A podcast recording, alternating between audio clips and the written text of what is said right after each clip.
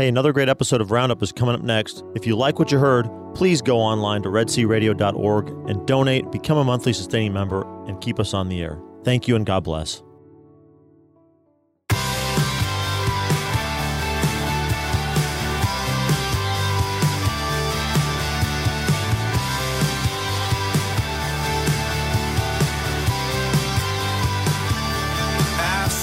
Welcome, welcome to this edition of Red Sea Roundup. Today is March the 16th, year of our Lord 2022. And I sit high atop the St. Mary's Catholic Center as we overlook the construction of the new church here, which is really absolutely magnificent. Well, joining me after the break will be Father Paul Michael Piega uh, out of Buda. It is a really fun conversation. Hutto, not Buddha? No, he's at Hutto. Oh, mercy. I already messed up. Uh, blooper reel number one. Howdy, everybody. This is Dennis Maka, the uh, blooper guy, I guess. Yeah, yeah, yeah. Yeah. He's at St. Patrick's in Hutto. Thank you. Thank you for the correction. We had uh, actually it's a pre-recorded one, so it's Yeah. actually very very fun. I had just a blast getting to ask some questions I had been wanting to ask about liturgical this is and that. So let's call it the liturgical nuances of the day that we all have questions about. You had a whole list of, of I did. I did. he I was so great. He didn't flinch at all. It just went one down the other. it was So great. I can't. I'm, I'm actually really want to listen to it again because I learned a lot. It was great. It was great. So we're also joined by Dr. Thaddeus Romansky. Yes, he's here. I'm so excited Thanks, to see Dennis. you. Yeah. Um, I was going to jump in and say that it's great that Father Paul Michael's coming on with uh, Pam in the second part of the program because the beginning of March, I was fortunate to have Adam Brill, the liturgical director from St. Thomas Aquinas. We talked about Sacrosanctum Concilium, the Vatican II document on the sacred liturgy. And so the pump is primed for the audience. There you go. They're ready to right. they're ready to hear some more of the the details of the everyday liturgical Right. Do's and don'ts. They Yes. don't call us religious education for the domestic church for no reason. That's right. Yeah. There That's you right. go. So it was Yeah. pretty awesome that we we've had this kind of one-two punch on the on the See? liturgy this Go month. Holy Spirit. That's awesome. Yeah, So both great shows. And I can't wait for y'all to listen to this next half. But uh, let's talk about uh, Saint of the Day because we've got a pretty big feast Oh, coming up. So one of my and some big things going on on on that day that we're going to talk about as well. Well, we would be so remiss if we didn't mention Saint Joseph's feast day. Saint Joseph the Worker. He's so nice. He's the only one that. Yes, the Worker. No, That's That is- correct. The workers May first. What? Well, I just looked it up. Yeah. Okay. Well, we'll see. We'll see then. Uh, He's going to go pull out the calendar. Right. I'm pretty Oh. sure it's St. Joseph the Worker. anyway, he's definitely a big favorite of mine um, from years ago. And I want to say one of my favorite things I did to honor him in my home was the Sleeping Saint Joseph statue, in which you can put your um, petitions on a little piece of. I have a little piece of cardstock and kind of cut it out and put some prayer intentions, and it's usually always around um, the men in my family or or marriages that struggle or things of that nature, or trying to build holy men in the church. Which um, actually, I was speaking about holy men in the church the other day.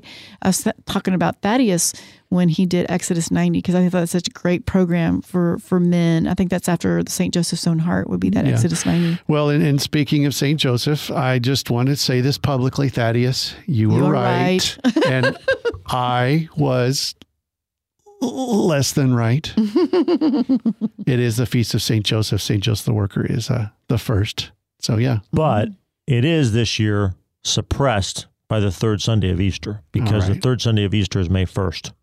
Hmm. So maybe I'm willing to willing to admit that I haven't looked into this and maybe Holy Mother Church made a made some kind of little No. adjustment to the calendar and said that It's probably St. very, Joseph the Worker this year is celebrated on March 19th Nah, because you're it's right. suppressed on by the third spouse Sunday. of Mary. Stop it. Okay. Stop Yeah, it. You're yeah, right. yeah. Fine. I'll take it. I'll take it. so, speaking of St. Joseph feast day, there's quite a, a bit of feasting that's going to be going on. This one in particular, Yes. because it's going to be the ordination of 16 men to the diaconate in the Diocese of Austin, Amazing. two of which will be Red Sea's very own Robin Waters. He is our director of evangelization and outreach up in the Central Texas area, but he serves as that that director for all of our apostolate. And Keith Como, who is the husband of Judy Como, who is one of our very own Red Sea hosts here on Roundup next week. You'll hear from her, and she's also on our board of directors. So. Um, just some great men that are being ordained. Uh, two, at least two of them have sons that are priests, young priests in the Diocese of Austin. Um, So Red Sea ordination is what you're saying. well, I mean, Go St. It's Joseph. Red I Sea don't know. dominating. We- We, are dominating. well, we're going to be a Red Sea broadcasted ordination, that's for sure. Indeed. So we're going to be there starting at 10 a.m. for the broadcast. The mass starts at 10:30, and we're going to start out with some interviews and some questions and some information about the men to be ordained and the excitement of the day. And uh, Beautiful. Yeah, it's exciting. So I don't know how long it'll last. It'll probably be about a two and a half hour broadcast uh, because the mass probably will be at least two hours. But it's going to be a beautiful day. It's going to be really exciting to to be for, there for that that celebration on the feast of Saint Joseph. Very exciting. Yeah. So tune in. We- put a spot on the air and uh, tune in on Saturday, the nineteenth of March at ten a.m. It's awesome. Because if you can't go, if you can go, you better get there early because it's going to be a very packed house Yeah. at St. William's in Round Rock. And what a uh, great day, you know, that Yeah. to choose a St. Joseph, husband of Mary, not the workers. We've been corrected. we'll take it. Hey, that's why we keep him around, Dennis. Come on, he keeps us in line with those little details. Thanks be to right? God. Glad to have him around. So and keeps us humble. Yeah, yeah, got to do that. So I did mention Judy. Um, Yes. Her show next week. Y'all tune in for the, the tune in, of course, for part two coming up with with uh, Father. Um, Miso. Paul Michael no, Piega. Paul, Paul Oh, Michael. oh, I'm, I thought I'm you trying to were think of the talking next about person. Father Paul Michaels. Tune in for him. But uh, next week, Judy's going to be interviewing our diocese vicar general, Father James Misko. And that's going to be exciting. They're going to be talking about vocations, his vocation story, as well as the three pillars of Lent. And uh, it's going to be great. He's a wonderful, wonderful presenter, Mm-hmm. has a great heart. So he's very excited to, to be interviewed. That's uh, It's really great. Ionic, Doric, and Corinthian, right? Those are the three the three pillars of Lent. Is that right? Not quite. You're just trying to be wrong on something for once, and it's not going to happen. You can even tell when he's fake wrong. He's never wrong, folks. So Except when Robin Shush, says so. shush. Robin's not here at the Speaking of. Robin, yeah. Anything you want to share Yeah, anything? at all, Thaddeus? Yes, we are very, very thankful to God for bringing my wife's uh, pregnancy to a successful conclusion. Last Friday, March 4th, we gave birth to our sixth child, a little boy. He now has a name. Takes us a takes us a few a few days to, to get a name, usually, uh, but we settled on Sebastian Casimir Romansky. He was Okay. born on March 4th, St. Casimir's feast day, Mm. and he was five pounds, 13 ounces. I think he's actually a little bit over his birth weight again. So he's he's nursing well. He's in good health. Mother is in good good health too. He was 19 and a half inches long. And we're just uh, loving having the new addition to the family, and the Yeah. and the other children are taking to him, and they're also stepping up to the to the to the stovetop, to the washing machine, to the uh, the the clothes on the floor in their room. Um, Well, share with our listeners the ages, your ages range of your children. uh, so we have a 13 year old son, then a 12 year old daughter, eight year old son, five year old son, two year old daughter, and now a newborn son. So we have Wow. four and two. Thanks be to God. And the the birthday announcement that I that uh, we sent out that I sent out uh, has a picture of the little guy, and it says, "We saved Sebast for last." Yeah, it's great. You know, I tell you, if Thaddeus wants so much younger than me, then you know we could have some arrangements because uh, you know, my daughter, I have four daughters and two sons. just you know, but Ah, okay. Wow. That- yeah, ours that would- the let's not- ages don't quite not match up. very not at all, though. not at all. But that's okay. That's funny. They'll all be good friends. Yeah, so. yeah, yeah. But yeah, Well, some great things. congratulations. Great things. We're very Yeah. excited. I So know there are a lot of lot of listeners um, praying for us that we would have a, a great delivery and that Robin would have a, a successful uh, pregnancy. And thank you so much for those prayers. It was her best, quickest labor yet. That is awesome. Her body knows what to do. Yes. It just kicked thanks be to God. Oh, that's a that's a to God. darn Love cute little babies. kid there. Yeah, Let me for tell you, he is absolutely precious. You know, So as always. Yeah. thanks be to God. Praise God from whom all blessings flow, as I Amen. I say quite often after Mhm. babies are born. So that's wonderful. So yeah, we're very much excited about great things to come. Uh, Okay, speaking of great things to come, I'm kind of excited that there's this uh, women's discipleship reflection series going on at St. Joseph these days. Mhm. It was actually um, the topic was the request of Father Brian, and he is going to be the frequent speaker as well. It's at different days and times, um, but this next one is going to be on the 31st, Thursday, the 31st of of March, af- after the 6 p.m. mass. There in the pack, and again, it's uh, going to have Father Brian speaking and a lay speaker also talking and giving some reflection. So, if you would like some more continuing uh, formation to grow in your faith and get that kind of respite that we all need from time to time, um, put that down on your calendar, women, for 331 after the 6 p.m. Mass at St. Joseph. And uh, you know what? If you're so inspired after that event, there's something with the Diocese of Austin starting the very next day for young women who are considering a uh, religious life vocation. Uh, so I'm going to announce this at Cedarbrake. They're having a single women's retreat between the ages 18 and 35 to invite uh, to join the Apostles of the Interior Life. Wonderful, wonderful nuns uh, who are here staged at they're consecrated women um, that are staged staged here at St. Mary's Catholic Center, but they're going to be hosting a retreat for all women uh, between ages of 18, 35, 18 and 35 on April 1st through 3rd at Cedarbrake.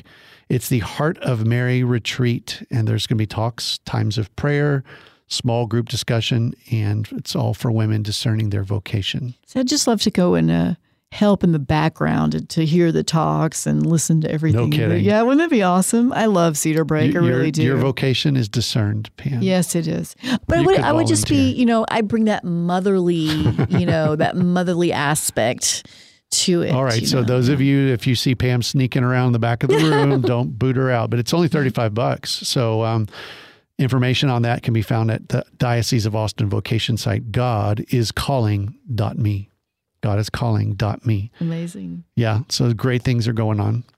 for sure. We can say a save the date ish for Ish. Victory Sports. We are looking at uh, April 23rd as the, it's still somewhat tentative. We have a couple of things we need to put down in place, but um, Victory Sports is the newest branch of our apostolate. Catholic Radio is under the Red Sea Apostolate, and likewise, Victory Sports as is as well. So if you go to victoryyouthsports.org, that's our website to find out just a little glance of what's to come. And you can also sign up there if you want to receive more information, get information about uh, clinics when they happen this spring, Mm. our summer camp that we're planning, and then the stages for the, the, the launch of the fall sports league. It's all about teaching youth and their families about the beauty of the faith through the beauty of sport and the virtues that come with their activity in, in both. So, yeah, it's exciting. We're going to So be bringing thankful. families together. It's going to be parochial leagues starting in the fall, uh, parish versus parish.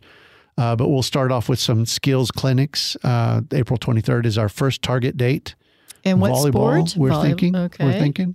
We're, We'll gonna, hope we're, we're planning to have a volleyball clinic in the spring, day clinic, a basketball day clinic, and a flag football day clinic. And what's the age range? we Six to 12. Six to 12. Yeah. It's exciting. So stay tuned to our website and stay tuned to here at Red Sea Radio. We'll talk to you more about that. We know the diocese is very excited. The bishop is very excited. We've met with them in person. Oh my gosh. They're very excited about And it. we want to ask for prayers also because Victory Sports, uh, Red Sea Apostolate, we applied to um, the Our Sunday Visitor Challenge and we got through to the first round. So please pray that we continue on in that in that effort. Innovative Catholic thinking is what that's mm-hmm. about. All right. right. Well, Pam, Yes. Well, thank you for joining us. And hey, stay tuned after the break with Father Paul Michael Piega. We're going to be talking about the liturgy and your questions you always wanted to ask. Stay tuned.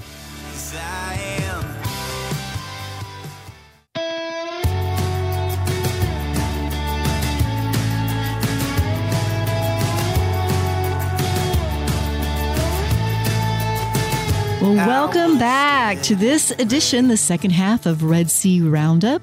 I am your host today, and joining me in the studio is Father Paul Michael Piega. Welcome back, Father. Thank you. It's good to be back here in College Station, but as well as on the air. Yes. Yes, as you'll remember, uh, I do have um, a previous recording where he told us our his vocation story. So I'm going to kind of skip over that a little bit.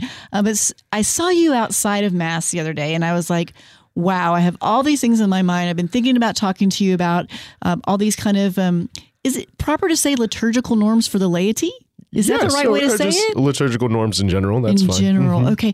And so I've had a lot of those on my mind. I saw him Yeah. and I greeted him on the sidewalk and I was telling him about it. And he says, Ah, and listen, when I go in on my parish, and he we just talked and talked and talked and was like, Ah, this is a radio show. So welcome back. I really want to hear all the exciting things. Like, how's it been at your new assignment? You know, we were just, we hate to see you leave St. Mary's, I but we're so happy for you there in Hutto. Thank you. Yes. So, as uh, maybe some of you may or may not know, so I was, re- well, not recently now, it's almost coming up to a year. How, Wow. That's Yeah, crazy. yeah.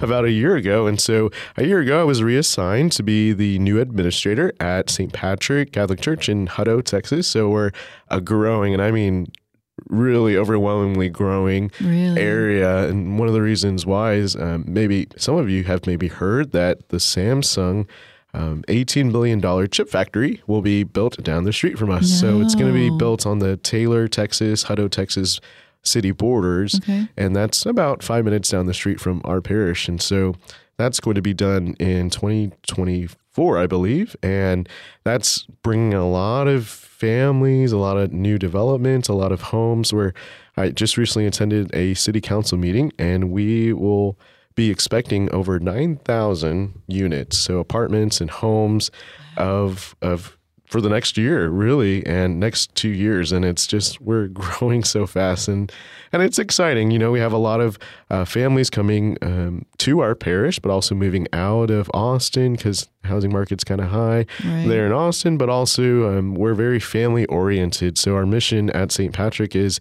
to walk with Jesus and with one another as a family, striving for holiness. And so that's our mission. And, you know, we have our, our core uh, promises that we have uh, together. And this is what what helps us to build a culture at St. Patrick, but also it keeps each other accountable, right? And so we can fraternally correct one another. Right. And our promises are essentially is uh, we promise that you feel welcomed, feel loved, receive Jesus because you are part of the family.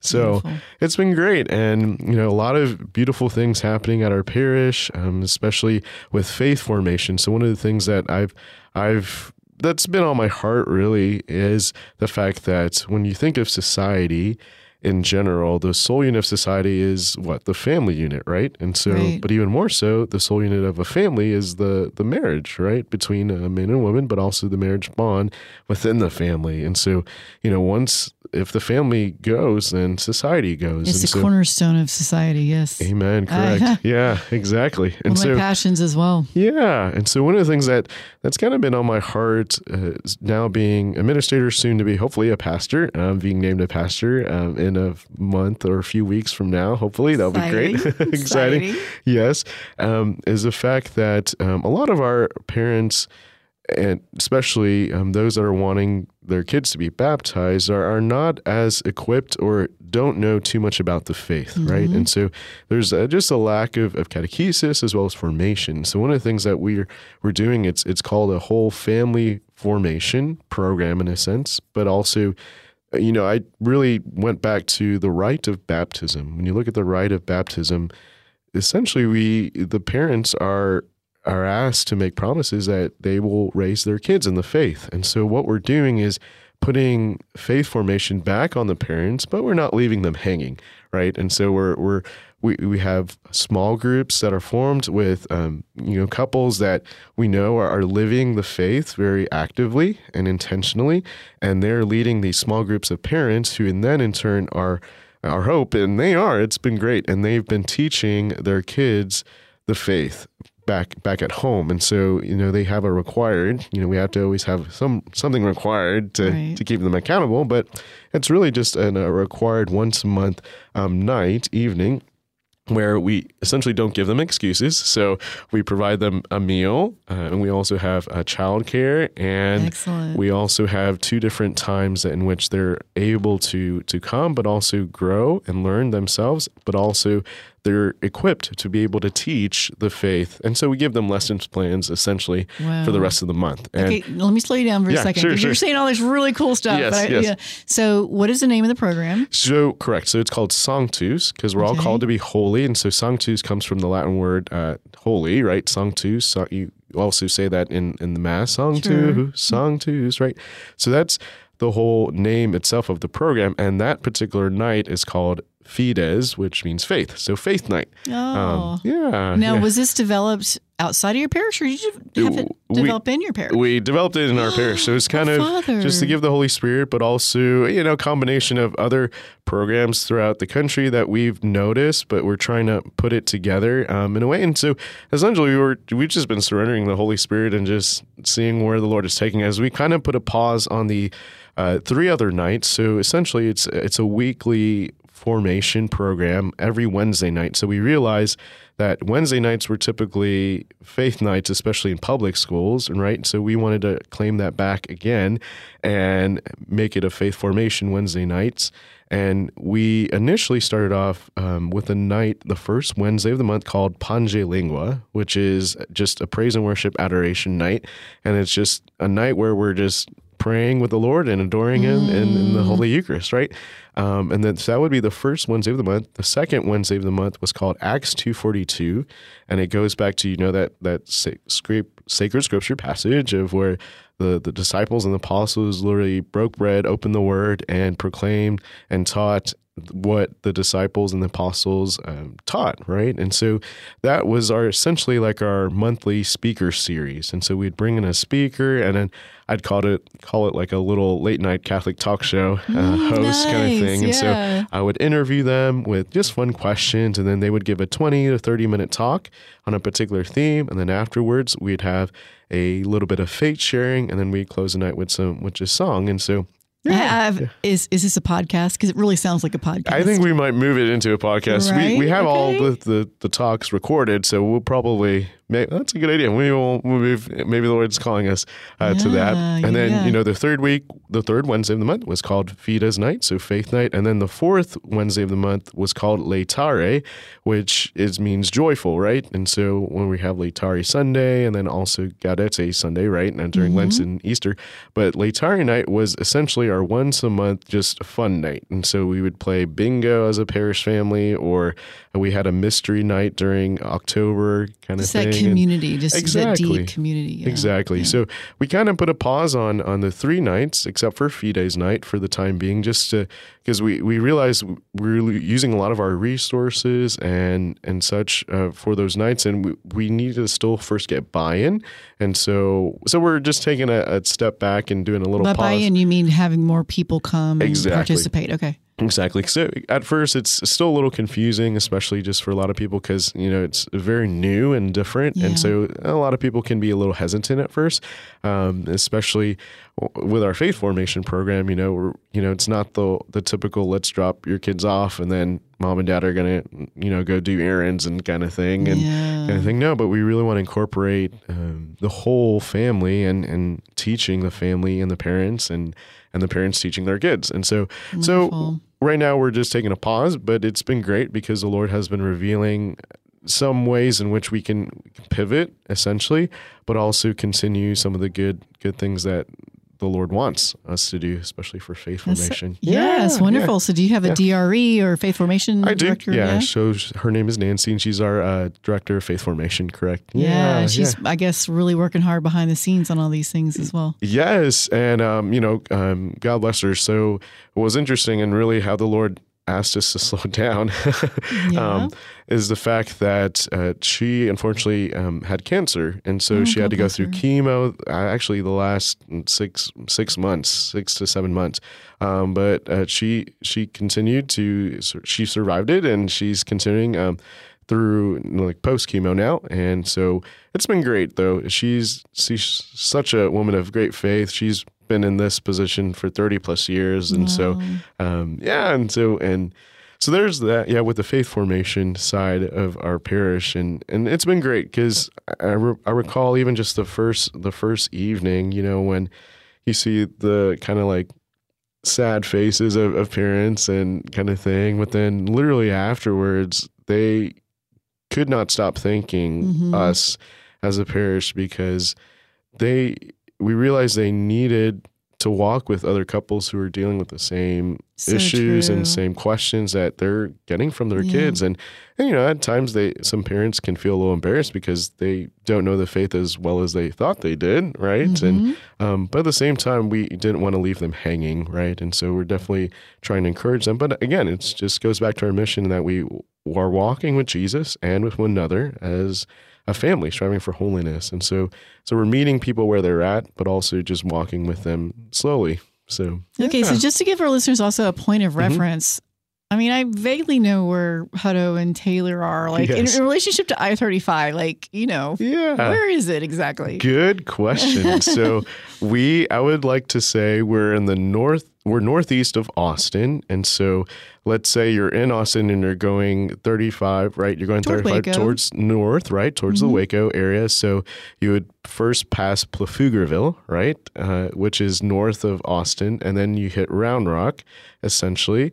And so we're east of Round Rock and Pflugerville. And so it's off of the Highway 79, and we're actually on the 130 corridor. So Mhm. the the new um, what is that? That toll road on the east side of, of the Austin area. okay, Yeah, that makes yeah. more sense to me now. Yeah, so we're in between Round Rock and, and Taylor, Okay. Texas. Yeah. Well, one of the things you've said that's really standing out to me a couple times, even off air as well, is that it really strikes me, Father, um, as your docility to the Holy Spirit in developing this for families. Oh my gosh, that's just so beautiful. And I hope that it really launches and maybe someday it can be really encapsulated and be taken to other parishes. It sounds so mm. beautiful. But also, you mentioned being receptive to the Holy Spirit and something else that's been on your heart, which I thought was so cool. So, you want to share about that? Yes, Okay, sure. okay, so so I know for myself I've enjoyed playing music. I used to play piano and now I'm learning the guitar, but even you know singing, I love singing. I've been in the choir ever since I think I was elementary school. And so Really? yeah, really just been able to enjoy using these gifts of music, right? And and so being being in Hutto, being in you know Northeast Austin and that area, and and really just praying with our mission, but also getting to know our my people there in in that area. I've I've realized that we have a lot of musicians, and I would say a lot of musicians that have created and composed their own music as well, and it's been so inspiring because when we think about it, so Austin, the city of Austin, is known as the live music capital of the world um, because I guess our music festivals and just you know all these these venues that can play, you're able to play music, and and I'm sure there's a lot of artists that have started in Austin, right? And and then it made me think, start thinking more, um, Holy Spirit, and where where are you inviting us to to enter into this culture of the music world and and even just recording um, music, you know, with these musicians that we have at our parish, but even just in the Austin area, like what is there an opportunity that we can provide for them to record their own music, but then, you know, maybe one day we might be able to get the next Matt Maher, right? Or you know, and so and and so I really got to thinking more about that and um and so the Holy Spirit is is moving us in a direction of of perhaps starting a, a first recording studio in Austin. And so maybe it would be more, you know, Catholic or Christian, Catholic Christian recording studio. So we're we're in the process of of getting that kind of side project underway. And and so I have a excuse me, I have a new music director music coordinator who's um, he actually writes his own music too. So shout out, his name is Donovan Moses. So uh, he he's a netter. So he did net Yeah. um, ministry, but also um, he's been in the music uh, ministry. Um, he was previously at St. Martha's, I believe, in Houston, and then now he um, relocated with his job, and he's now our music coordinator at, at St. Patrick. And so um, I know he records his own music or is creates his own music, but doesn't have the way to, to record quite yet. But I've noticed we've also have um, just a lot of other parishioners who have these as, you know aspirations to to Right. share their music and the love of of music. And and I would say you know music is the language of the Holy Spirit right? And Mm, and the- yeah and the reason why is because when you think about our music and, and our tradition the Holy Spirit really speaks to us when we're able to reflect what's going on in our heart. And so I think music really expresses what's going on in our hearts, um, whether it be, you know, and there's different categories of music, right? And but I would also say just expressing the word in a, in a way that is ordered, right? And so when you think of music, there's musical notes and there's there's patterns and there's rests and there's breaks, but then also there's chords that need to be sung or played in harmony, right? And so obviously it's a reflection of God because our God is a God of order. And so when we have music that is played very beautifully, it's it's so beautiful because it's it's a reflection of God, right? Right. Yeah. I, one of the things I was thinking of as you were talking about this is I remember your time at St. Mary's and how you would sing some parts of the Mass. And you Mm-hmm. Do have a beautiful voice. Thank you. Mm-hmm. And I would say it took me deeper into the Mass itself. I mean, it was like, you know, how we have our churches, like we're building this beautiful new church behind Yes, us here yes. that's supposed to make us like step out of the world and have Mm-hmm. a slice of heaven. And, and when you sang during um, your masses, it really it added that other dimension to it that just takes me deeper into the mass. So I hope you're still doing that. Oh yes, I'm definitely definitely. It's really funny because a lot of you know we're getting a lot of new parishioners that are coming in as well, and and you know they affirm uh, this gift of of singing and and whatnot, and but it's sometimes every now and then I'll, I'll get a I'll get a, a thing where you should do radio, you should do announcing too, and I'm like, well. Yeah, I guess so. I guess well, I I, could do like that too.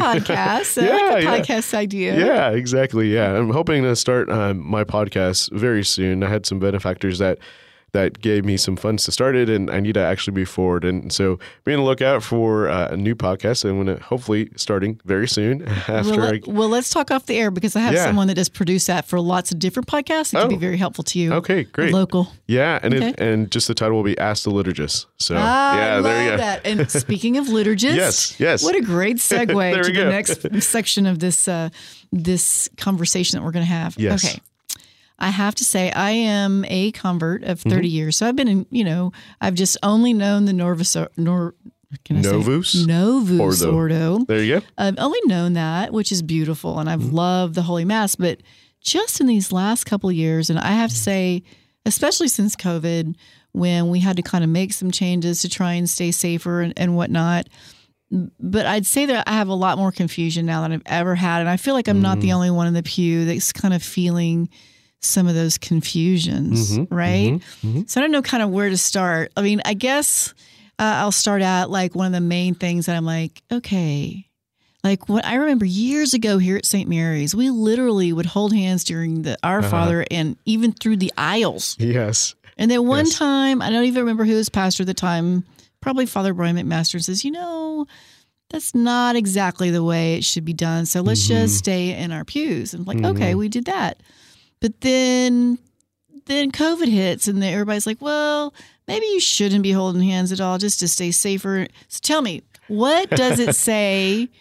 What is the proper way? Do we hold hands or we not hold hands? Is it just with the family? Is it not with just the family? Yeah, no, that's a very good question. Because when I was a student here, we were, I was, I was in that aisle, like Yeah. holding hands in the middle, in the very front.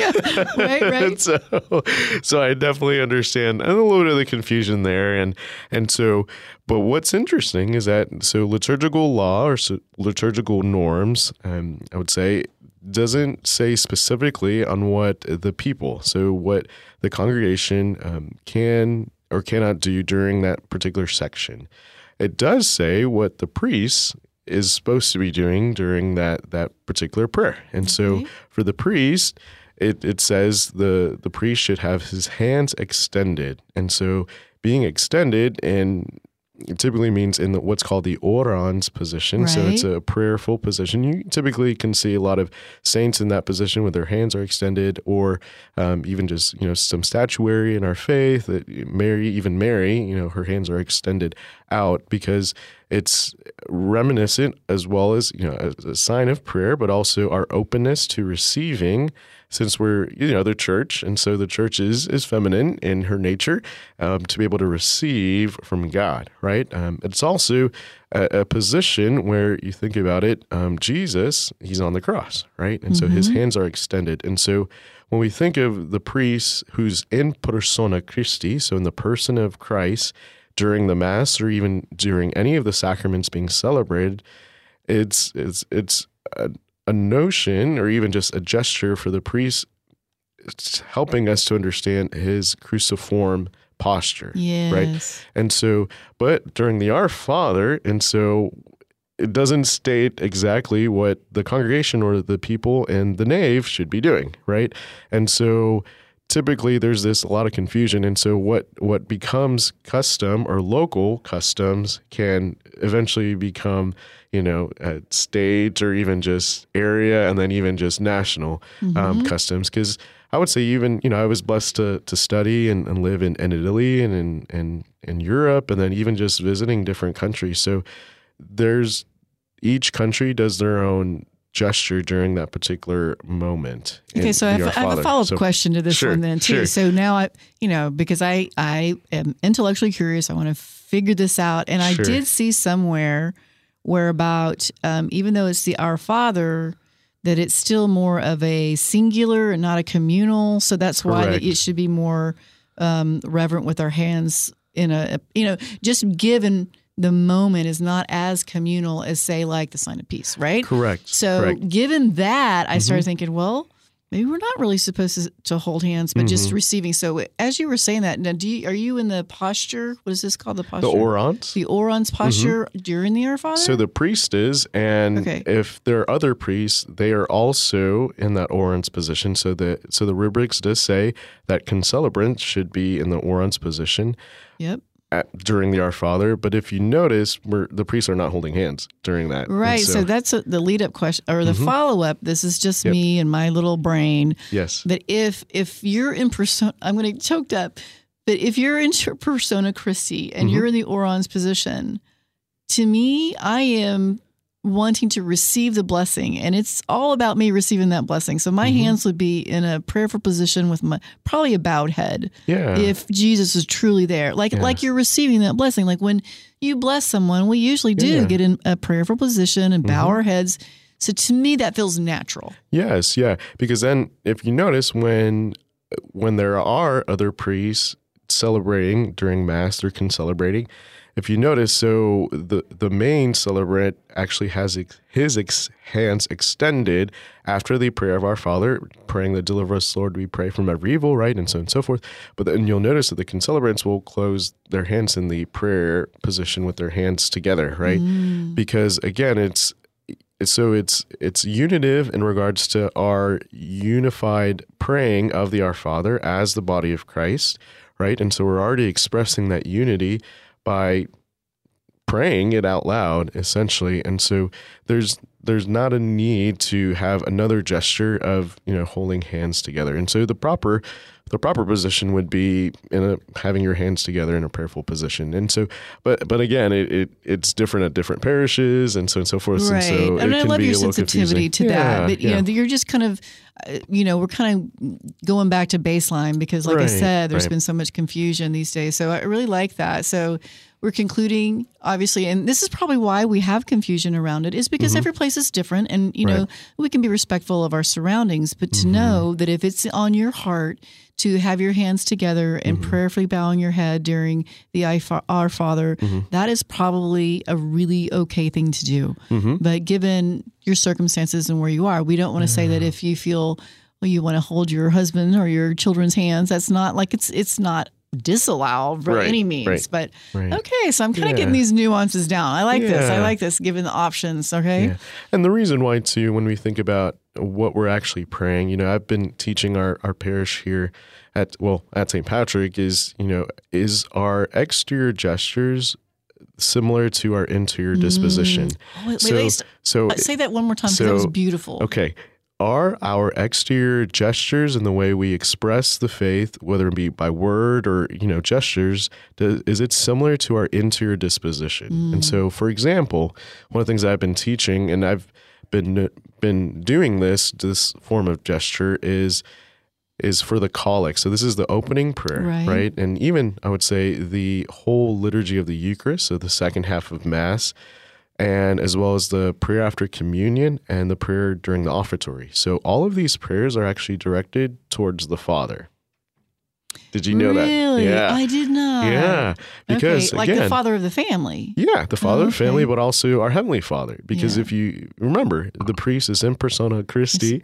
So he's Jesus during the Mass, during the sacraments. And so he's dir- collecting, essentially, that's the name of the, the opening prayer, collecting all of our prayers into one universal prayer that mm. the whole church throughout the world is praying this one collect for that one particular Mass, you know, that Sunday Mass or that particular daily Mass, and presenting these prayers, this one prayer, collecting these prayers to to the Father. So when you read these prayers, you'll notice who they're directed towards. And so as as humans, you know, we use our bodies and we use our, our gestures and our words for a purpose. There's always a meaning. There's always a reason why we do these things. So so what I've been doing is is turning literally towards the altar or the crucifix or the tabernacle where Jesus is present, but also God is present. And so so this little gesture helps us focus on what we're actually praying. And so and then even if when we go back to the Our Father, right? So the even just towards the end, when we say, "Forgive us our trespasses, as we forgive those who trespass against us." So, if if I'm not at peace with the person's hands I'm holding with, is is this correct interior disposition that I'm expressing with Mm-hmm. my gestures and hands? So, for example, like if a husband and wife like had a fight right before mass, right? Maybe just a little argument or something, and am I am I praying those the prayer of the Our Father correctly with an Mhm. interior heart that's saying like, yeah, I actually forgive, or do I still have a little bit of resentment, you know, right Mm. before mass kind of thing? And so, so again, these gestures help us to focus on what we're actually praying. Right. You know, as you're saying that, I'm thinking of the church or in the mass as being Mhm. the field hospital for Mhm. all of us who are so Yeah. broken and we come to mass to get filled by the Lord. And sometimes that's just about me and the Lord. Yeah, yeah. Uh, so I can really see how it can be more just me and Jesus, like really focusing on what's going on in the mass and what's present and just kind Mhm. of not worry. You know, I have an, older children now, so I'm not having to do that. So actually, that's why these questions are coming out because back then I couldn't, I just had to make sure to wrangle the children. But now I want to enter in more deeply to the mass, and I think that's one of the reasons this is really important to me to to kind of hear this and talk to you. So, that, I'm, guys, I'm so excited to have a liturgist with me. So I do have Yes. more questions, Yes. and they're not all easy. So we're going to kind of pop through some of them. That's fine. The next one that causes me great concern these days is Okay. the sign of peace. Oh, okay. Okay, so um, the sign of peace, as I've always known it, was everyone extended and shook hands, and with your family members too. Maybe it was a hug and a kiss and things like that, which is beautiful. It's beautiful.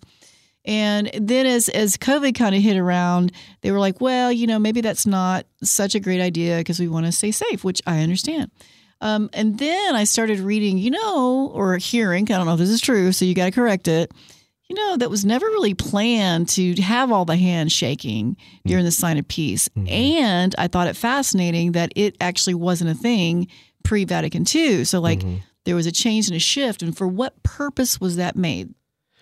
Good question. right. She has her. I'm her good. questions. Woohoo! I Yes. know. I've got so many. So- I'm like so excited about this conversation. again and so when we go back to what are we actually doing Yes, yes. right and so so that those gestures should actually be are we really at peace with our brother and sister at that particular time. And but even more so, going back, so the gesture, so pre-Vatican II is it was essentially so the peace was was given from Jesus, so the priest who is in persona Christi at the mass, right? So that's a particular part where you know um, it, the peace comes from the priest, who's Jesus first, and then it's kind of neat if you if you've attended a, the extraordinary form of the mass, you can see how it kind of cascades to the to the congregation. And so, Yeah, what do you mean by so- that? Yeah, so- explain that a little bit. so the priest will give the sign of peace first to his deacon, if there's a deacon celebrating. and how do so- they do that? It's- so, they, they yeah, so shake it's a- hands, right? No, so it's a little kind of like it's an embrace essentially. And if you think about it, if you go back to Europe, right, and Italy, and so again, a lot of these customs and local customs entered into our liturgy because they're natural gestures of of you know when we give a sign of peace to someone. So back in our history, giving the sign of peace was was essentially a kiss, right? And so when you think about the kiss of of Judas, right, betraying Jesus, right? So the kiss of peace is essentially a redeeming gesture that yeah, we should be at peace uh, to be so pure and be at peace with one another when we're coming to mass, right? Mhm. And so so going back to the gesture itself, so it's actually a little little embrace, like you're about to hug, but not really. But then you kind of go to the left and to the right, kind of Right. thing. And so, and but then that is singly given to the deacon. The deacon gives it to the subdeacon. The subdeacon gives it to the altar servers. And the I altar servers then go out and they give the sign I of peace. And so, so essentially, the altar servers ne- never really went out to the congregation. It was just implied that we should be at peace with one another, right? And so, Okay, yeah. that. So I see like on the fundamental side of it that's emanating like let's talk about the family you know the Mhm. father and the mother embracing and then the children embracing and Yeah. usually that's about enough time depending on how big your family is but one of the things that i have noticed when um, not shaking hands because i think the shaking hands while i loved it can be very distracting right. and I've noticed that now when I offer t- like a nice bow of the head to, like, say in daily mass, Yeah. uh, I had a beautiful morning, beautiful mass this morning. I turn around and see these lovely women that I've known for a long time that are praying for one of my special needs, my granddaughter. God bless you, Rosie. And I turned around, and all these women who've been praying, and we're all like looking at me like we're praying for you, and and to be able to nod and just mm-hmm. acknowledge them and smile, I was so filled with joy. I mm-hmm. actually I was moved to tears, which isn't hard for me, but I mm-hmm. really was. So so going back to the sign of peace, the cascade of the family, which I think is probably on Sunday, is probably pretty awesome. Right. but in a you know a more sparse mass or whatever to to turn and nod and just say peace with, be with you to the other people that you're worshiping This is pretty beautiful too Yeah, exactly. And again, this is where local custom goes into the culture itself. Yeah. And so, because even, you know, I would say the bow of a head, that's a sign of peace in a lot of Asian cultures as Oh, well. I know. Um, and, and then, you know, the handshake is very much so a sign of, of peace for, for Mm-hmm. us here in, in the, in the West and in the US kind of thing. But, but yeah. And so, so again, this is where local enculturation is, Right. is a big word in the liturgy world where local customs do can can enter into uh, the mass, right? Right. And Well, so, for example, like our the Aggie whoop here, right? Uh, for sure. that kind of enters with a sign of approval, right? But but I would even say um, each local church has its own unique individual customs, mm-hmm. right? And so, but this what's makes our church so universal because we also have universal norms that help us to keep unified. So that way, when you do go to maybe a mass in Africa or a mass in Europe, the the idea is to try to to be in unity with with your brother and sister in the same pew, even though it's a different language, right? Eh. So okay so i do have i was this has actually happened i was out of town visiting um, friends went to mass and the sign of the peace was social hour people were Mm. leaving the like what are the no's so people were leaving the pews and going four or five pews away to go greet their brother which is lovely that they do that but i felt it a little inappropriate yeah. so is that kind of a no don't leave your pew Yeah, yeah. Okay. Yeah, exactly. So again, you know, there's not exactly particular norms like how we should give the sign of peace uh, per se, right? But but there are some things where it can get a little uh, yeah, just a little much. And I would say, so for example, um, and I think this is uh, just a testament to what again, go, just going back to what are we doing, and and our our interdisposition reflecting the exterior gestures in our mm-hmm. heart, right? Mm-hmm. And so so if we see the the mass, you know, that we are on Calvary as well, but also we're at the banquet, right? It's a foretaste of, of heaven. And so are we really presenting ourselves at a formal dinner? Essentially, a formal supper, right? And like the heavenly banquet, because it is a foretaste of, of Which the I- feast. I want to sidebar so- that because one of my other things that we're probably going to have a lot of time to get to is how we dress when we come to mass. Yeah, And- exactly. And, I just want to say, as a mom and someone uh, who's, who's struggled with this in the past, I say to my kids now, you're going to go meet Jesus looking like that? You know, no, you get back in there and get out of those jeans and you look more appropriate for Jesus. So Yeah. if we really think we are going to meet the king of the universe, which is true and good in the mass, right. how are we looking? we don't want to Right, be right. slovenly. Now, I Yeah. know we're out of town.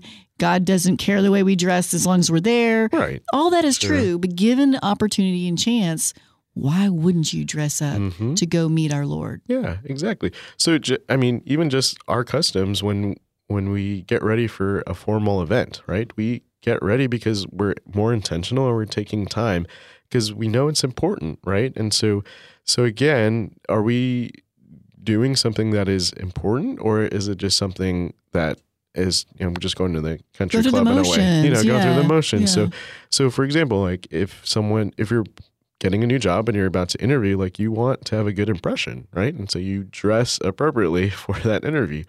Same thing. If you're going to a, a a you know a really nice restaurant or even I would say um, a dinner event, you know, at, or a party where it's a little bit more formal, like a ball, right? A Mm-hmm. banquet, then you would of course get ready and intentionally prepare oneself, right? right. So, And like, I dress up for Sunday more than I would daily mass. Right, Right. That's exactly. appropriate. Sure. Okay. Yep. hmm Okay. Here's my, here's another good one. You ready for Okay, it? This is sure. probably the last one we have time for. Yep. Um,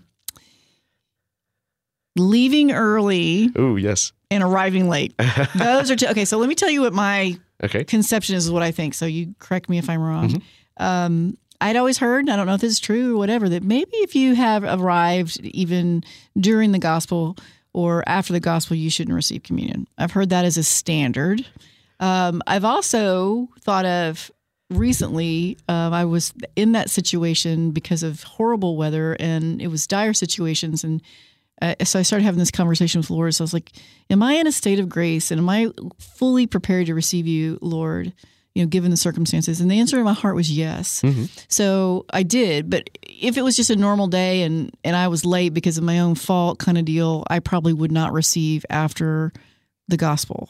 hmm So is there like a, a just a guideline? I know there's not a hard and fast, but There's there's, a kind of a, a guideline for that. Yeah. So again, there's again, I kind of wish that the church just kind of said, okay, so you know, after the gospel, like You can recommend as pastor. So I, I could, I could always suggest, um, but again, if we see the whole mass as a whole, I think we can get a better understanding of of what is appropriate. So, so for example, if you're coming in after the consecration, and you know, like, okay, that like, like you haven't really How could received you the word, enter into Right. the mass? right. Right. and you know and you miss the whole liturgy of the word right Mm-hmm. and two and so but granted if there was a really an emergency um, that occurred right before mass then okay but but at the same time it's it's are we receiving the whole because you know it's the liturgy of the word so it's god himself speaking to us through the word but it, and then in the liturgy of the eucharist when we actually receive body and blood soul and divinity the holy eucharist of our lord jesus and so so there's not again, there's not a hard fast rule, but I would say where where is your heart at during the mass? And Right. and are you actually really prepared to receive the Lord Exactly. or not? And Right. and then if you feel that you're not, then then go to the next mass, right? And then Mm. really receive and enter into receiving Jesus's voice, right? The Word of God uh, first, and then also then receiving um, the Lord fully in, in the Eucharist. And and I would also say too is that the whole point is to receive our Lord purely, right? And so, Yes. so yes, it's great that you're there, but also we have to examine our consciences as well. It's uh, have we gone to confession? If it's been a while from going from confession, maybe months or even a year, and and you know I haven't confessed, you know, mortal sins, then I should not be receiving Jesus. No, really. Uh, mortal sin's an easy one, Father. Don't, Right. don't, don't get everybody off the hook. If Well, you're a mortal sin, just go get your blessing and get to confession as soon as you Right, can. Okay. But that's the thing. But you know, the percentage now it's what is it, seventy percent or so Catholics don't believe in the Eucharist, and it's just whoa. So crazy. Yep. It's so unbelievable. Yes. Um, so at the end of the day, what I'm taking away from this is again, you need to be very fully um, disposed in your heart and entered in fully to the Mass through the Lord's Word. And that as a personal decision between you and your Lord at that time. That's kind of what I'm gathering from what you're saying. Would you say that's a pretty fair assessment? yeah, that's pretty fair. Okay, and the last one, I know with two minutes left because I'm gonna, I get, we're going to end with your priestly blessing, but when is the mass over and that you can actually leave? I know there's like a polite, like it's go in peace to go and serve the Lord is the end, but politely after the music is recession is done. Tell That's me. a good question. So technically, after the dismissal, because in Latin is ita misa es, that's where we get the word misa, mass, from. And technically, mass is done after that. And and so again, there's local customs that that you know people stay for the closing hymn or the recessional hymn, and then prayers afterwards. But technically, the mass is done when the blessing is done. Okay, okay. Well, I'm, I'm really glad to know says that. go because we're really meant to go, literally go and proclaim the gospel. Because I was literally sitting when people were leaving during that time. It's like, well, Judas left early too, you know. So I was sitting. Well- on that, you Well, know? if they were, if they left after communion, then yeah, that's, that's true. That's, That's, where not good. Jesus okay, kind of left well, so wow, I could talk Yeah. to you for so long. I hope that you'll Uh-huh. come back again in the near Yeah. future, or just whenever, and let keep us posted on how things are going out in Hutto. sure. But with that, Father, would you give us your priestly blessing with these last, yes, I'd love to. So the Lord be with you. and with your spirit? Bow down for the blessing. Heavenly Father, humbly ask this blessing be imparted upon these your beloved children, especially as they continue to grow in greater holiness in their various vocations. May you send forth your grace, your peace, your joy, as well as your mercy upon them as they strive to live for you and for your greater glory. And Almighty God bless you, the Father, the Son, and the Holy Spirit. Amen. Well, thank you for joining Red Sea Roundup today. I'm your host, Pam Marvin, and look forward to talking with you again next time on KEDC. Until then, go and love your neighbor. Since you wake up